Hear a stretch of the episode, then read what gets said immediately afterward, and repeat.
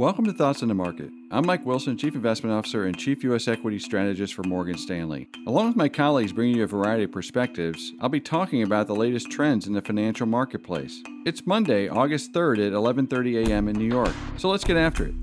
With the U.S. and global economies in the midst of one of the deepest recessions and output gaps on record, most investors have ignored the rising risks of inflation. After all, how in the world are we going to get inflation with unemployment north of 10% and excess supply in everything from oil to hotel rooms? While we are likely to experience big imbalances in the real economy for several more quarters, if not years, the most powerful leading indicator for inflation has already shown its hand money supply. As renowned economist Milton Friedman famously said 50 years ago, inflation is always and everywhere a monetary phenomenon. Currently, money supply growth is 22% on a year over year basis, the highest on record by more than 10 percentage points. If Mr. Friedman is correct, shouldn't the risk of higher inflation be greater than it's ever been, too? Of course, money supply also grew rapidly after the great financial crisis, and we never saw inflation appear in a meaningful way. This fact has emboldened the view that the Fed can print as much money as they want and it won't lead to inflation.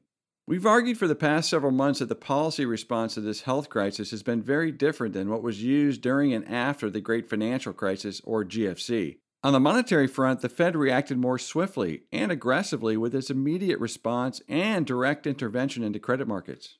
In short, they went all in from the beginning, showing no hesitation to do whatever it takes to support the markets and the economy. Part of that aggressiveness was also likely attributable to the fact that we didn't get any meaningful inflation after $4 trillion in quantitative easing after the great financial crisis. However, it's the fiscal response that's really different this time.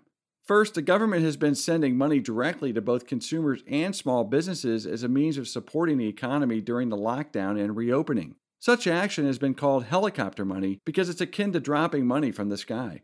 Second, the Fed has directly intervened in the lending markets by making loans via the Paycheck Protection and Main Street lending programs. Finally, and perhaps most importantly for the inflation call, is a decision by Congress to guarantee loans made by commercial banks and to offer mortgage, car payment, and rent forbearance via the CARES Act. To me, this means Congress is now the critical player in driving money supply growth rather than the Fed.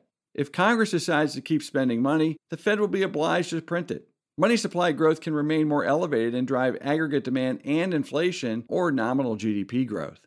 But here's the punchline helicopter money and other stimulus programs are popular with the people, and popular programs are what politicians run on. Therefore, we find it highly unlikely that Congress will fail to extend the benefits currently being discussed in Washington, especially in an election year. Perhaps more importantly, we think Congress will have a hard time curtailing these programs even after the economy recovers. To quote Milton Friedman once again, nothing is so permanent as a temporary government program. And this is exactly how the Fed loses control of the money supply and inflation, something most investors think is a remote possibility, leaving very few portfolios prepared for such an outcome. Therefore, we would use near term concerns about the stimulus and recovery to add to equities geared to higher inflation and economic growth. This would include banks, materials, commodities, industrials, and small cap or mid cap equities. Thanks for listening. If you enjoy Thoughts on the Market, please take a moment to rate and review us on the Apple Podcast app. It helps more people to find the show. The preceding content is informational only and based on information available when created. It is not an offer or a solicitation, nor is it tax or legal advice. It does not consider your financial circumstances and objectives and may not be suitable for you.